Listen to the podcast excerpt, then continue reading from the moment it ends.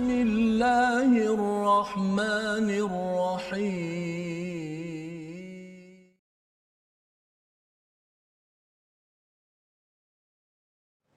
أعوذ بالله من الشيطان الرجيم. بسم الله الرحمن الرحيم. الحمد لله رب العالمين الرحمن الرحيم. مالك يوم الدين. إياك نعبد وإياك نستعين. الصراط المستقيم.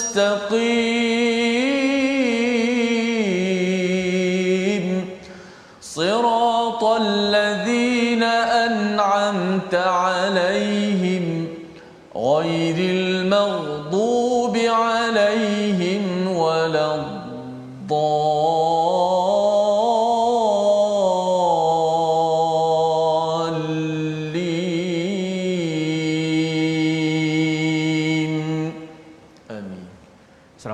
warahmatullahi wabarakatuh. Alhamdulillah wassalatu wassalamu ala Rasulillah wa ala alihi wa man wala syada la ilaha illallah syada Muhammadan abduhu wa rasuluhu. Allahumma salli ala sayidina Muhammad wa ala alihi wa sahbihi ajma'in. Amma ba'du. Apa khabar tuan-tuan dan puan yang dirahmati Allah sekalian?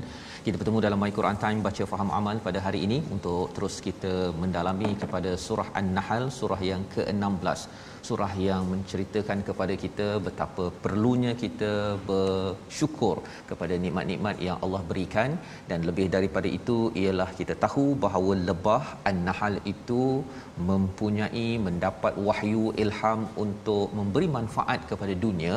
Maka kita juga sama-sama perlu berteraskan kepada wahyu agar kehidupan kita ini benar-benar memberi manfaat kepada dunia bukan menjadi sumber perosak yang mengkucak-kacirkan sebuah negara, sebuah negeri ataupun sesebuah kawasan.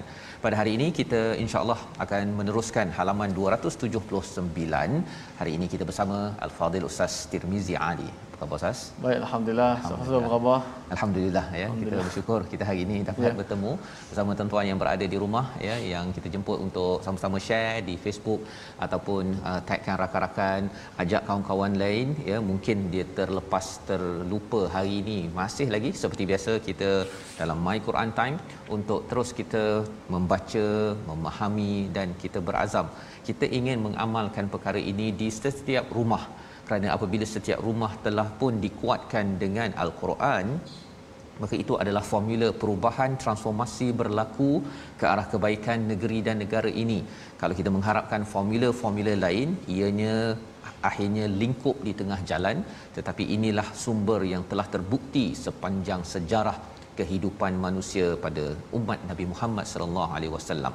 Kita saksikan apakah ringkasan bagi halaman 279 kita lihat di atas skrin iaitu bermula daripada ayat 103 kita akan melihat tentang al-Quran itu sendiri ya. Dalam bahasa Arab sebagai sumber kebenaran dan ianya perlu diimankan sebenar-benarnya. Ayat 103 hingga ayat 105 Kemudian pada ayat 106 kita akan melihat kepada orang-orang yang keluar dari Islam, istilahnya murtad dan orang-orang muhajirin di Mekah itu setelah mereka mengalami ujian dan fitnah, apakah status keadaan mereka itu sendiri. Ini yang kita akan baca sehingga ayat 110. Jadi kita mulakan dahulu dengan bacaan ayat 103 hingga ayat 106 dengan doa ringkas kita. Kita mulakan subhanakala ilmalana illa ma 'allamtana innaka antal alimul hakim rabbi zidni ilma. Kita bersama Ustaz Tirmizi. Baik, Alhamdulillah. Terima kasih Fadil Ustaz Fazrul, penonton-penonton, sahabat-sahabat Al-Quran yang saya kasihi sekalian. Alhamdulillah kita dapat bersama-sama lagi dalam My Quran Time, baca, faham, amal. Uh, penonton-penonton di rumah dan juga penonton-penonton di Facebook boleh teruskan share uh, dengan rakan-rakan di luar sana untuk sama-sama kita uh, berlindung untuk sama-sama kita bersatu di bawah payung Al-Quranul Karim kalamullah. Baik sama-sama hari ini kita nak memulakan uh, muka surat yang ke-279 ayat 103 hingga 106 terlebih dahulu yang akan saya baca uh, sebentar tadi. Uh, sebagaimana sinopsis tadi tentang uh, bahasa-bahasa Arab uh, sebagai satu bahasa penting untuk kita mendalami bahasa. Uh, kerana dengan bahasa itu kita memahami sesuatu perkara bahkan bahasa al-Quran. Bahasa uh, al-Quran itu bahasa Arab yang perlulah kita belajar mendalami kerana kita nak belajar apakah mesej-mesej daripada Allah Subhanahu Wa Taala insya-Allah. Baik, sama-sama kita bacakan terlebih dahulu dengan uh, tarannum Kurdi insya-Allah.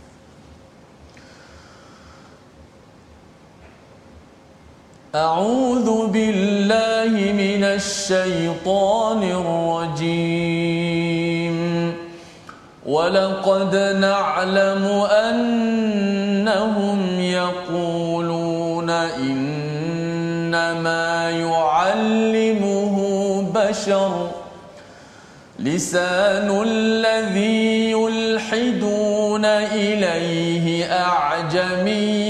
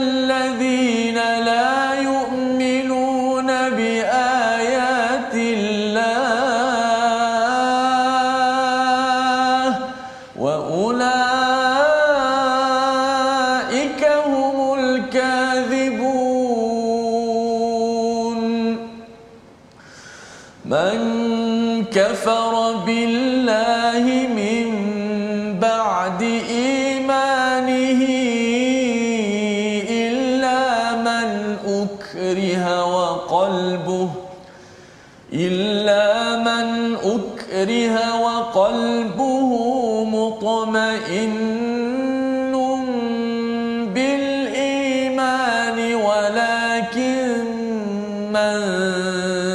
شرح بالكفر صدرا إلا من أكره وقلبه مطمئن بالإيمان ولكن من شرح بالكفر صدرا. ولكن من شرح بالكفر صدرا فعليهم غضب فعليهم غضب من الله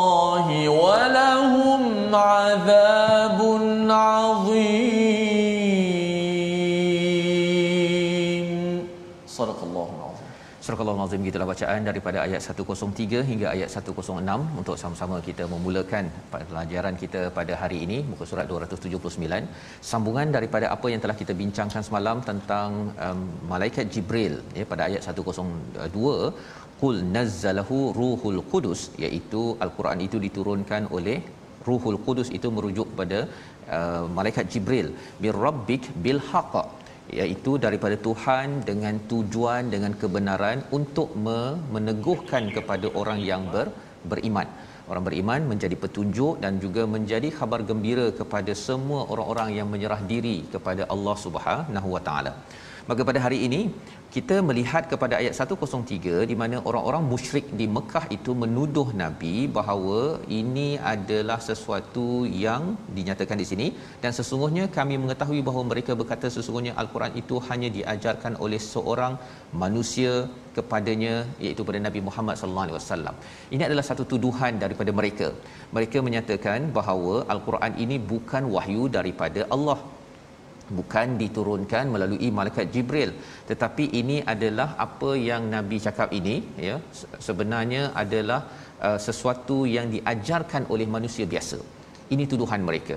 Dan Allah menemplak kepada mereka membalas balik ya sebagaimana mereka kata bahawa lisanul ladzi yulhiduna ilaihi a'jami ya dia menuduh ustaz ya, ya. bahawa sebenarnya al-Quran ini sebagai sebagai uh, satu yang diajarkan oleh manusia lain dan juga yang sumbernya itu daripada ajami. Hmm. bukannya daripada orang Arab tetapi daripada sumber luar. Ada yang kata kerana ada orang uh, apa hamba yang berada di Mekah itu yang daripada Nasrani ada daripada Najran macam-macam versi yang dicakapkan.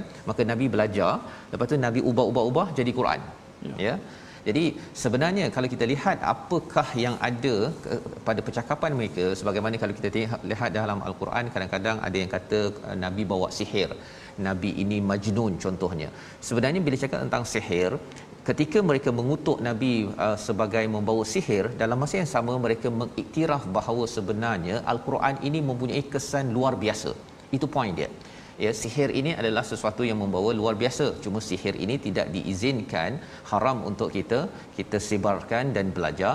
Tetapi kesannya itu diakui oleh orang-orang di Mekah itu sendiri. Maka dalam ayat ini dalam ayat 103 bila dinyatakan bahawa yu'allimuhu bashar diajarkan maksudnya ilmu yang ada pada al-Quran ini memang mereka iktiraf bahawa amat berkesan malah lebih daripada itu mereka dapati bahawa ada sumber luar. Ha, sumber luar ustaz ni kalau kita baca orang-orang Arab di Mekah itu dia tak biasa dengan bercakap tentang alam ghaib tentang cakrawala tentang laut. Mereka tak biasa. Yeah. jadi bila tengok dalam al-Quran ini ada cerita pasal laut cerita pasal alam di, uh, apa angkasa raya dan sebagainya maka mereka mengatakan bahawa ini nabi ini dapat daripada sumber luar. Belajarlah mana-mana tu kemudian dia masuk dan memang pun kalau kita lihat dalam al-Quran ini ada sumber luar. Tetapi sumber luar itu bukanlah daripada bashar daripada manusia biasa. Wa hadza lisanun arabiyyum mubin. Ya dan ia bukan juga uh, dikaitkan dengan dengan bahasa yang diambil daripada orang luar. Tetapi sebenarnya ia adalah daripada bahasa Arab yang jelas nyata. Malah bahasa Arab al-Quran ini menjadi standard ya menjadi standard kepada bahasa Arab yang digunakan selepas zaman Nabi sallallahu alaihi wasallam. Sampai zaman sekarang ustaz ya. Mm-hmm. orang belajar nahwu saraf mereka menggunakan al-Quran sebagai standard bahasa Arab yang sebenar-benarnya ya. Bukannya bahasa Arab Quran kena ikut nahwu saraf. Nahwu saraf sibawih dan sebagainya kalau kita tanya pada pakar-pakar bahasa Arab mereka melihat al-Quran ini sebagai satu kayu ukur standard. Hmm. kerana apa? Ia adalah amat tinggi di dalam di dalam bahasa Arab itu ataupun dalam standard bahasa itu sendiri. Jadi ini pelajaran untuk kita sebenarnya. Ya, pelajarannya satu apa? Bila kita belajar al-Quran ini, kita akan dapat satu ilmu yang amat istimewa. Satu. Yang keduanya, kita akan dapat daripada sumber yang tidak terbayangkan. Sudah tentunya kerana ia datang daripada Allah. Dan yang ketiganya, nak menghadapi ataupun nak merasai perkara ini, sudah tentunya tuan-tuan, kita perlu belajar bahasa bahasa Arab. Dalam My Quran Time ini kita ada satu hari satu perkataan. Tetapi lebih daripada itu kalau tuan-tuan ada kelas belajar bahasa Arab daftar ya ustaz-ustaz yang boleh mengajar bahasa Arab buat kelas untuk mengajar mungkin. Kalau nak cakap bahasa Arab komunikasi kita tak pergi ke Mekah Madinah ustaz. Betul. Kan? Kita pun jarang cakap bahasa Arab sesama kita kan? Yeah. kalau orang biasa cakap bahasa Melayu ataupun kadang-kadang termasuk sikit uh. I and you. Ha itu saja kan? Bahasa Inggeris. Tetapi bahasa Arab jarang orang gunakan. Tetapi kalau boleh dibanyakkan kelas uh, bahasa Arab Al-Quran. Ya. ya agar boleh mem, apa menghargai. Contohnya walaqad na'lamu. Ha na'lamu. Mengapa tidak a'lamu? Ha di situ bezanya itu kalau kita dapat hargai oh sebenarnya Allah mengajar itu melalui apa? Ha ya.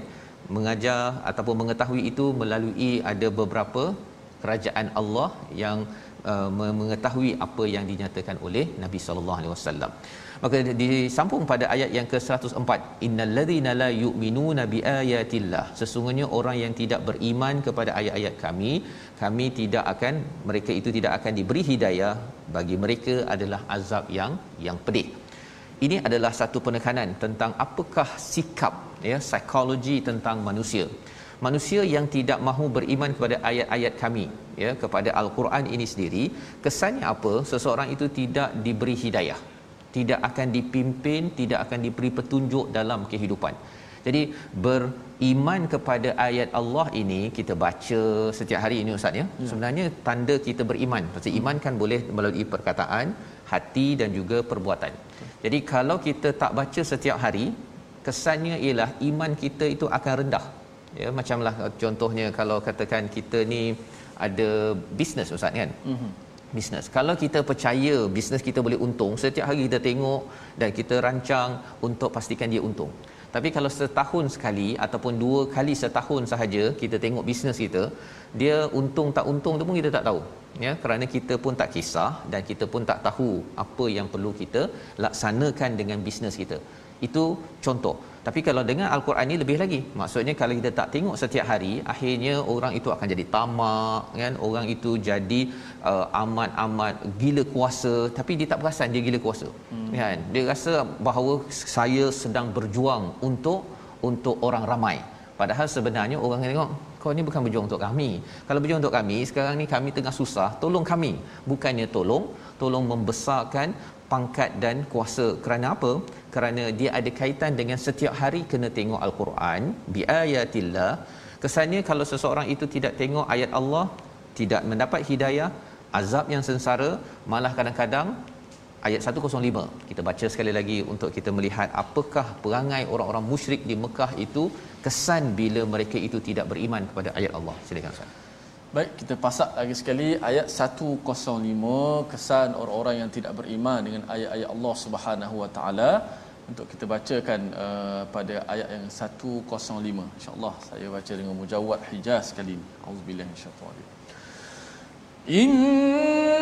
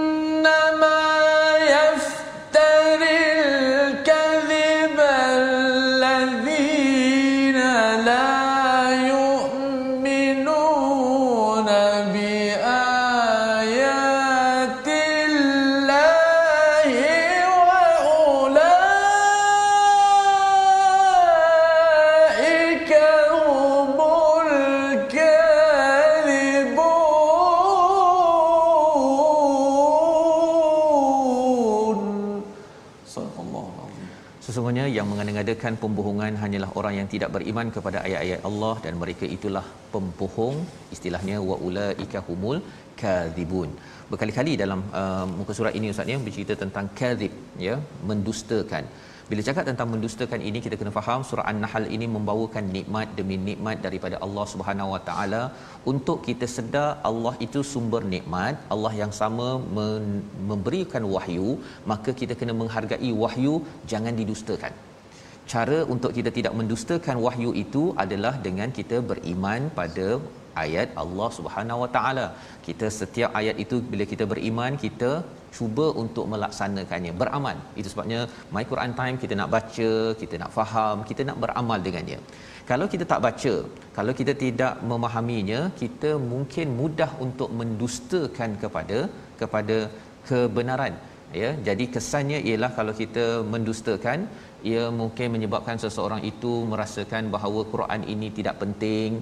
Ya dia rasakan bahawa dia kalau nak keluar daripada agama ini pun dia tidak kisah ya. Dia rasakan bahawa murtad keluar daripada Islam ini satu perkara yang biasa. Malah sebenarnya dia merasakan kalau saya Islam pun saya tengok orang Islam bergaduh je baik saya tak payah jadi Islam jadi kefahaman-kefahaman beginilah yang sebenarnya bagi kita yang umum ya yang tak keluar daripada Islam kita kena menunjukkan bagaimana orang Islam beramal dengan al-Quran iaitu dengan kita menunjukkan akhlak yang mulia. Kerana mengapa ada orang yang murtad? Ya dia bukan tiba-tiba. Dia datang kerana dia mula mendustakan kebenaran yang dia lihat dalam kehidupan. Dia tak baca Quran dan dia tak nampak bahawa Quran ini ada dalam kehidupan. Jadi peranan kita apa tuan-tuan sekalian? Ialah kita baca kita cuba memahaminya dan cuba melaksanakannya. Kalaupun bukan orang lain kita rasa orang sana tak kena tak kena tak kena tapi kita mulakan dahulu. Kerana ayat 106 menceritakan fenomena murtad ya. Man kafara billah siapa yang kufur dengan Allah selepas dia mendapat iman kecuali dipaksa ya kalau di di Mekah itu ada yang dipaksa dengan didenda dengan di dibakar dan sebagainya. Yang itu Allah tahu bahawa sebenarnya iman mereka masih kuat. Maka Allah kata apa? Walakin man syaraha bil kufri sadra mereka itu lapang dengan kufur. Itu perkara penting ustaz ya perkataan syaraha itu. Ada yang kata bahawa saya ini tak tenang dengan Islam. Saya lebih tenang dengan Kristian ataupun menjadi ateis maka sebenarnya fenomena tenang dengan agama lain itu dia boleh wujud terutama bagi orang yang murtad.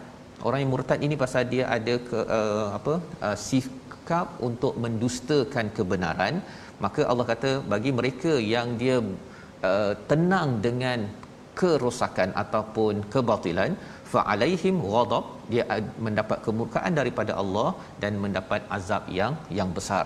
Apa sebab apa sebab mengapa orang sanggup untuk keluar daripada agama ataupun dia tenang dengan ideologi-ideologi yang songsang daripada mentauhidkan Allah menghargai ayatillah?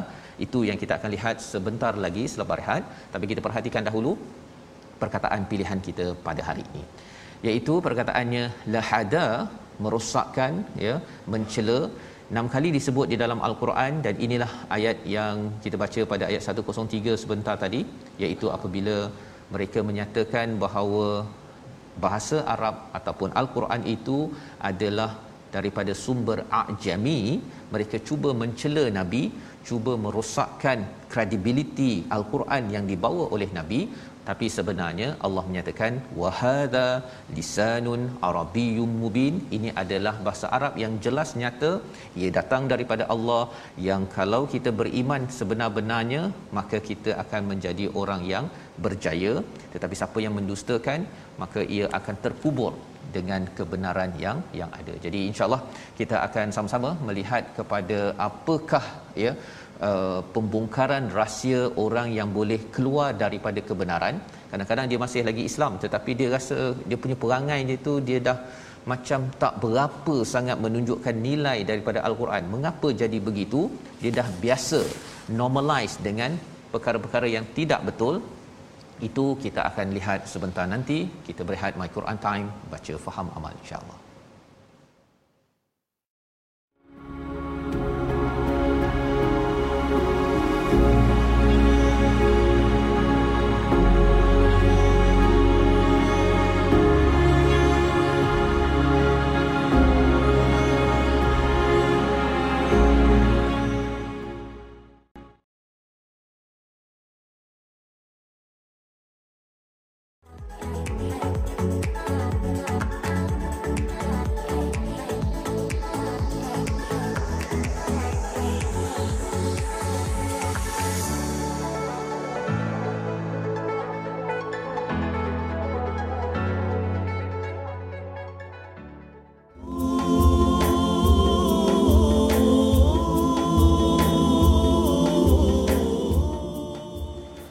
Alhamdulillah, terima kasih kepada semua penonton-penonton, sahabat-sahabat yang terus setia dalam My Quran Time baca faham amal. Alhamdulillah. Uh, moga-moga uh, separuh muka surat yang ke-279 ini sama-sama kita mengambil manfaat. Uh, moga-moga uh, iman sentiasa menyelubungi diri kita dan kita sentiasa menjaga memeliharanya. Mudah-mudahan sampai kita bertemu dengan Allah Subhanahu Wa Taala bertuahnya beruntungnya syukurnya kita menjadi orang-orang yang beriman dan juga Allah Taala campakkan uh, al-Quran itu dalam hati-hati kita semua untuk sama-sama kita tadabbur. Ini adalah salah satu cara untuk kita menguatkan keimanan kita dan makin lama kita membenci dengan kekufuran yang berlaku itu. Mudah-mudahan uh, iman sentiasa kuat dalam diri kita. Baik alhamdulillah kita nak uh, belajar sedikit ilmu tajwid pada uh, hari ini uh, berkenaan dengan uh, mad uh, lazim uh, kalimi mukhaffaf. Uh, al-maddu al-lazim al-kalimi al-mukhaffaf uh, yang telah dibicarakan semalam pada hari ini kita ulang sekali lagi supaya kita lebih faham kerana ia tak banyak dalam Quran eh mak lazim kalimi mukhaffaf ini hanya ada dua saja dua tempat saja dalam surah yang sama okey mat lazim kalimi. Bila sebut mat lazim kalimi kita dah boleh faham dah. Okey ada huruf mat lazim itu uh, luzum uh, miqdar ataupun uh, panjangnya enam harakat. Kalimi itu berkenaan dengan kalimah kalimah lah kalimah kalimah al-Quran yang kalimi. Dan juga mukhaffaf. Ha, bezanya mukhaffaf. Sebelum ni kita belajar muthaqqal ada sabdu. Ha, huruf mati tersebut dimasukkan ke dalam huruf selepasnya maka jadilah dia yang bersabdu ha, pada kali ini mukhaffaf lawan bersabdu dia tidak bersabdulah maksudnya dia mati saja tapi tidak dimasukkan ke dalam huruf selepasnya mat lazim kalimah mukhaffaf iaitu huruf mat ada alif sama ada waw ataupun ya bertemu dengan sukun asli. Ha ni kita sebut uh, mat yang uh, disebabkan sukun.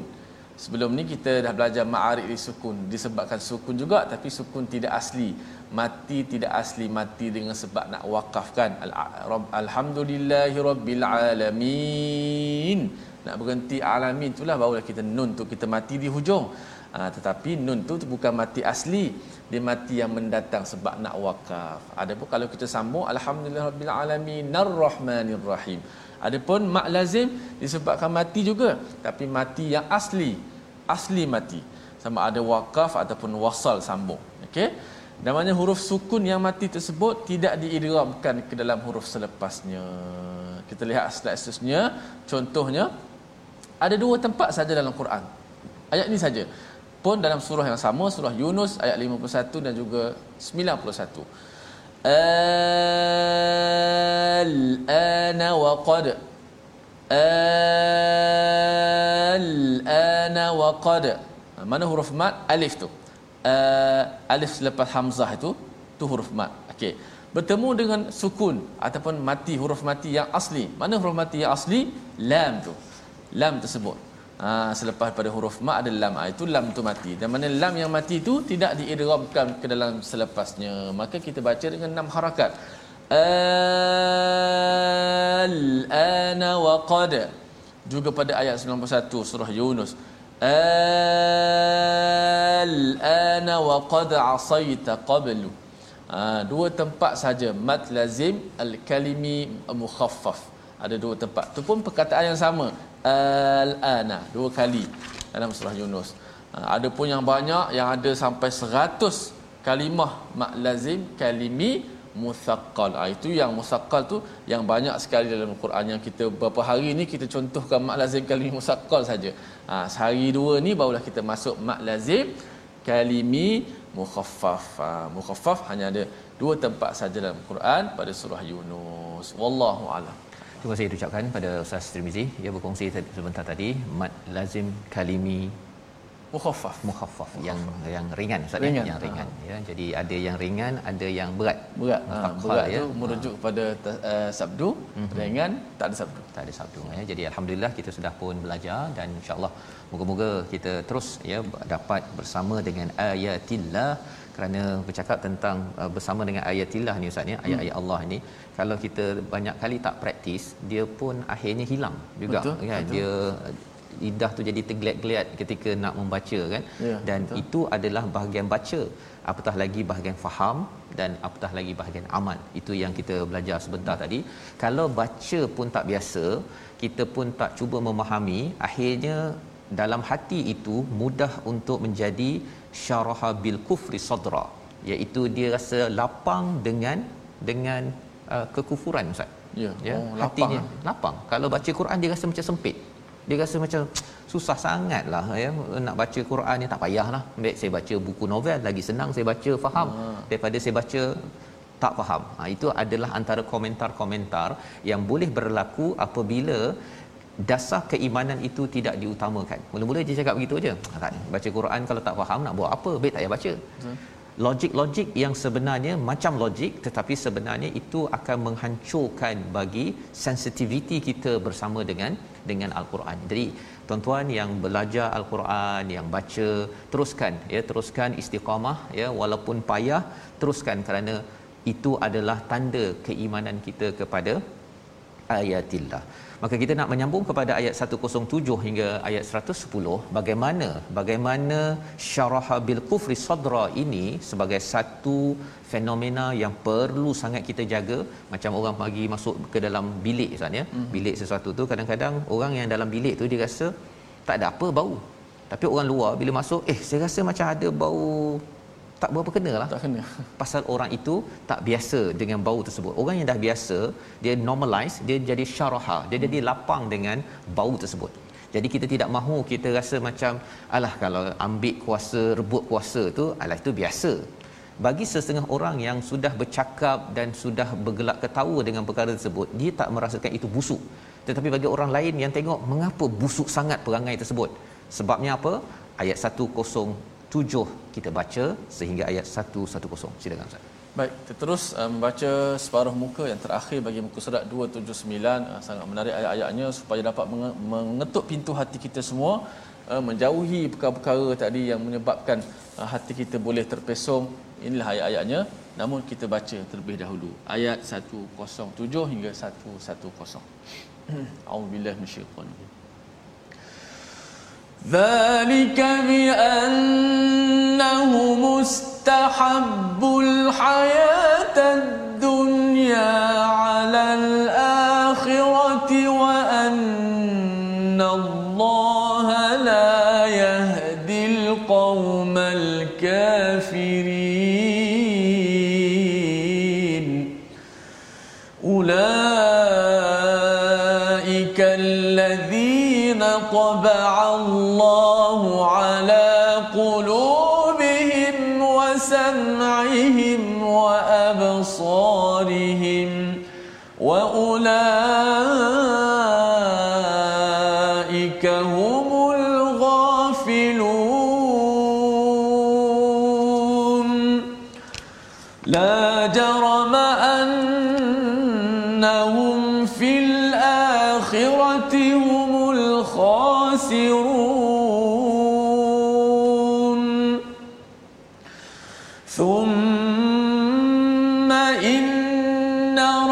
ربك للذين هاجروا من بعد ما فتنوا ثم جاهدوا ثم جاهدوا وصبروا.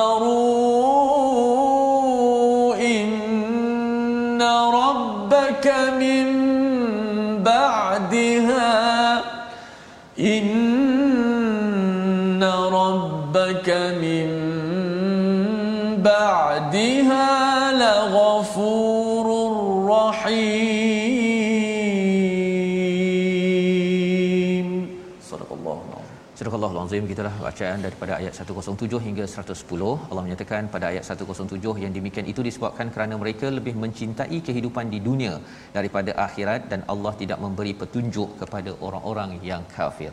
Ini adalah satu peringatan kepada kita dalam ayat ini Ustaz ya memang Allah letakkan qaumal kafirin kepada orang-orang di Mekah itu mereka kekal dalam kafir itu kerana diingatkan diingatkan mereka tidak juga ya memilih kepada kepada Islam. Ada juga yang sudah pun mendapat iman kemudian mereka keluar daripada gaya hidup Islam itu kerana apa? Kerana dia rasakan bahawa ada sesuatu yang lebih menarik. Zalika bi annahu mustahabbul hayatad dunya. Mereka inginkan kehidupan di dunia. Mereka nak pangkat, mereka nak harta, mereka nak kuasa, mereka nak populariti. Segala-galanya itu mereka letak lebih tinggi daripada akhirat. Daripada akhirat. Jadi inilah sebab yang menyebabkan seseorang itu syaraha bil kufri sadra. Dia rasa lapang dengan kekufuran, hatinya rasa tenang dengan perkara tersebut. Orang lain dah rasa busuk Ustaz ya. Hmm. Orang lain dah rasa busuk, ngapalah dia buat begini? Tetapi bagi dia okey apa? kan? Ini adalah biasa kan kita sedang berjuang Betul. contohnya dia cuba justify dia cuba nak menyatakan rasional bahawa bahawa apa yang saya buat itu betul bahawa ini adalah sesuatu yang perlu dikejar. Tetapi sebenarnya sebenarnya kita tahu bahawa itu adalah perkara dunia. Di akhirat nanti kita tahu perkara itu tidak dipersoalkan. Tidak dipersoalkan. Ini pelajaran untuk kita tuan-tuan. Kerana apa? Kerana kalau kita tidak ambil pelajaran perkara ini Allah cakap wa annallaha la yahdil qaumal kafirin. Allah tidak memberi hidayah.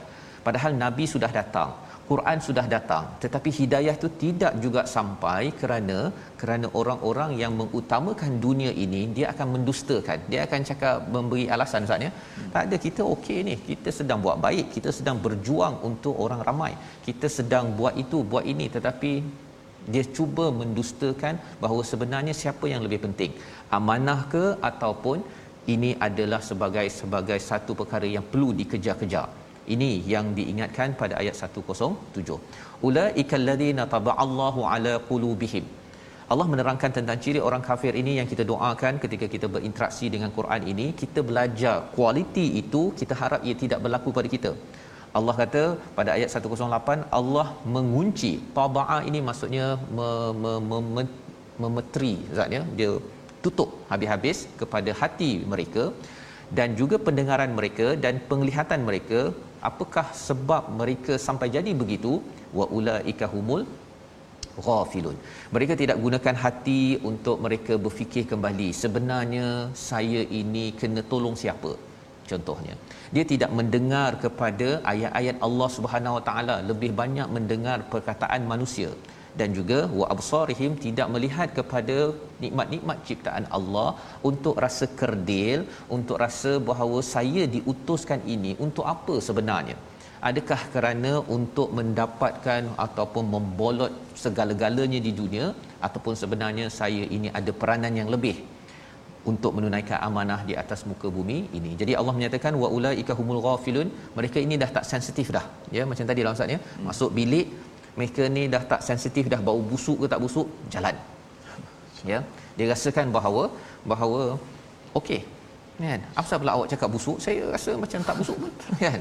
Jadi bila masyarakat yang membaca al-Quran boleh bau busuk tersebut ya kalau tuan-tuan ada rasa bau busuk di dalam sesebuah kawasan organisasi maka kita kena berjaga-jaga kena pastikan bersama al-Quran. Kalau tidak kita akan juga bersama ya masuk ke dalam dalam tangki tersebut yang penuh dengan bau busuk dan kita rasa bahawa ini adalah normal tak ada masalah yang berlaku. La jarama annahum fil akhirah humul khasirun dan di akhirat nanti orang-orang yang terus lalai ini akan menjadi orang yang yang rugi. Bagaimana pula orang yang terus respon kepada kebaikan? Kita baca ayat 110 ini ada kaitan dengan awal Muharram kita tentang hijrah orang yang berhijrah selepas dia diuji. Futinu itu maksudnya pada ayat 110 ini diancam dengan bunuh ya. Mereka diancam untuk mereka ini dikelar. Mereka sanggup berhijrah sebagaimana yang kita saksikan bukannya dekat. Bukannya dekat yang memakan masa berminggu-minggu jauh ya. Tetapi kerana ingin mempertahankan iman mereka sanggup untuk berhijrah mungkin kita sekarang ini tak perlu pindah daripada Malaysia ustaz ya. Tetapi berhijrah kepada tempat mihrab ataupun tempat baca Quran kita. Kita ubah mindset kita daripada eh selama ini bau busuk yang kita tak perasan saya harapkan kita harapkan bahawa negara kita akan diwangikan kembali dengan haruman daripada al-Quran dengan bacaan dengan kefahaman yang yang sahih yang mutlak. Kita sama-sama baca ayat 110 sekali lagi untuk kita memberi semangat pada awal tahun Muharram ini. Silakan Ustaz. Baik, sama-sama kita uh, membuktikan uh, menguatkan keimanan kita dengan berhijrah uh, kepada ke arah kebaikan, betulkan mindset kita uh, kita sentiasa Uh, menyemak diri kita muhasabah kembali diri kita dan banyakkan masa kita dengan al-Quran ayat 110 disebut lagi pasal hijrah masya-Allah. Auzubillahi minasyaitonir rajim. Thumma inna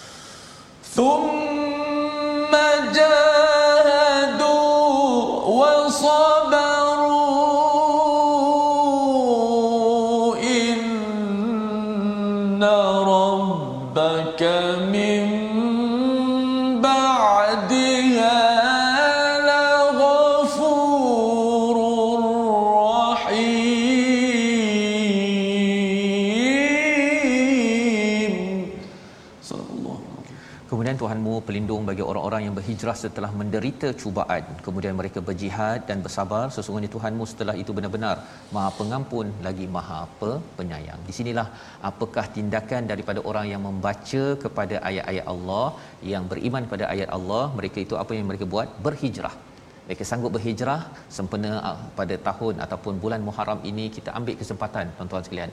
Pada bulan Muharram ini untuk kita berhijrah ya tidak semestinya secara fizikal tetapi dari segi cara kita berfikir ya cara kita bertindak ataupun melihat kepada fenomena yang berlaku dalam hidup kita jangan kita uh, lalaikan dengan bacaan di internet kita ataupun di Facebook kita perkara-perkara yang merosakkan hati kita tak nak ya.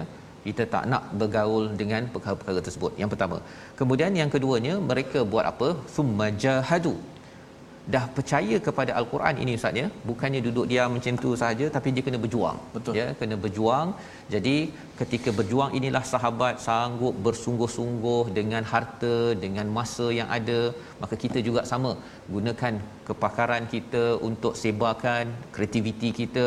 Tuan-tuan pun boleh share di Facebook ini kemudian boleh dikongsi diwacanakan dibincangkan disampaikan dalam mesyuarat ya? Itu adalah jihad. Wasabaru kena bersabar. Kerana apa? Kerana bila bercakap tentang ayatillah ini ada saja orang yang tidak setuju ada orang yang cuba melawan. Itu perlukan kesabaran. Sesungguhnya inna rabbaka min ba'daha laghafurur rahim. Allah pasti akan beri tahu ataupun beri selepas semua perkara itu Allah mengampunkan dan Allah menyayangi kembali negeri dan negara kita ini. Ini yang kita perlukan. Ini yang kita perlukan kerana kalau kita tidak buat tiga perkara ini yang pertama hijrah jihad dan juga sabar ini ayatillah yang kita baca saban hari dalam my Quran time ini dia akan duduk dalam diri kita sahaja. Tapi orang masih lagi berada pada perkara kekufuran kepada pergaduhan kepada kerosakan dan itu sebenarnya bukan respon daripada mereka yang beriman kepada ayatillah jadi ini adalah surah An-Nahl surah yang diturunkan di antara hujung-hujung di tengah dan di hujung makiyah itu membawa semangat untuk berjuang kepada sahabat bila mereka sudah pun melihat kebesaran Allah Subhanahu Wa Taala. Membawa pada resolusi kita pada hari ini kita saksikan. Yang pertama, resolusi kita bersungguh ya berjihad untuk beriman kepada al-Quran untuk mendapat hidayah daripada Allah Subhanahu Wa Taala. Kena bersungguh, dapatkan peluang, ambil masa paling kurang sejam yang tuan-tuan buat, teruskan. Yang pertama. Yang kedua, pertahankan keimanan dengan mendekati al-Quran sebenar-benarnya. Ya, pertahankan keimanan. Pasal iman kita ini dia boleh naik dan turun dan kalau kita tidak pertahankan dengan praktikal membaca al-Quran, mendalaminya, belajar bahasa Arab, lambat laun keimanan itu akan jadi nipis dan ia mudah untuk tembus ya sehingga boleh merosakkan kehidupan kita. Yang ketiga, cintai akhirat agar hidayah al-Quran daripada Allah sampai ke hati kita bukan jadi seperti orang yang dimurkai pada ayat 106 iaitu syaraha bil kufri sadra mereka uh, senang dengan kekufuran kerana dunia sudah mengawal dan Quran tidak lagi memberi kesan kepada kepada diri. Kita doa kepada Allah Subhanahu taala, Allah izinkan kita sentiasa bersama Al-Quran. Bismillahirrahmanirrahim. Alhamdulillahirabbil alamin wassalatu wassalamu ala asyrafil anbiya'i wal mursalin wa ala alihi wa sahbihi ajma'in. Ya Allah Tuhan kami, kami memohon kepadamu ya Allah agar kau jadikanlah kami orang-orang yang sentiasa menjadikan Al-Quran sebagai perlembagaan dalam hidup kami ya Allah. Berikanlah kekuatan kepada kami untuk kami sentiasa mentadaburi, memahami ayat-ayat Al-Quran untuk kami amalkan dalam kehidupan kami ya Allah. Ya Allah kami berlindung kepadamu Ya Allah daripada syaitan yang sentiasa melalaikan hati ini Ya Allah Ya Allah kami berlindung daripadamu kepadamu Ya Allah daripada dunia yang melalaikan kami yang sementara ini Ya Allah Ya Allah berikanlah kekuatan kepada kami untuk sentiasa kami mencintai akhirat Ya Allah. Dan kami berjalan di atas dunia ini dengan wawasan akhirat untuk menuju ke syurgamu Ya Allah. Ya Allah ampunkanlah dosa kami Ya Allah. Kurnialah kepada kami iman yang sempurna Ya Allah. Keyakinan yang teguh keyakinan yang kuat Ya Allah. Bersandarkan Al-Quran dan sunnah Nabi-Mu Ya Allah. Walhamdulillahi rabbil alamin Amin ya rabbal alamin. Moga-moga Allah mengabulkan doa kita pada hari ini untuk sama-sama kita terus bersama dengan Al-Quran dan teruskan tuan-tuan ya dengan Quran ini kita berjuang, kita berhijrah dan juga kita bersabar. Inilah yang kita ingin gerakkan dalam tabung gerakan Al-Quran. Kita ingin berjuang bersama ya kerana kita yakin dengan ayat Allah inilah ianya akan membuat perubahan, tidak ada cara lain dan Terima kasih diucapkan pada semua yang mengikuti pada hari ini, ulangan pada malam dan juga esok pagi dan teruskan kita menjaga keselamatan kita sesama kita ya. Jangan harapkan pada orang lain jaga keselamatan kita. Kita sesama kita dengan bantuan ikhtiar daripada dengan tawakal kepada Allah SWT kita perlu berusaha jaga vaksin dan jaga keselamatan yang ada sesama kita SOP yang sudah pun diletakkan oleh kementerian kita ikuti dan lebih daripada itu ialah kita berdoa pada Allah. Kita bertemu lagi My Quran Time baca faham amal insya-Allah.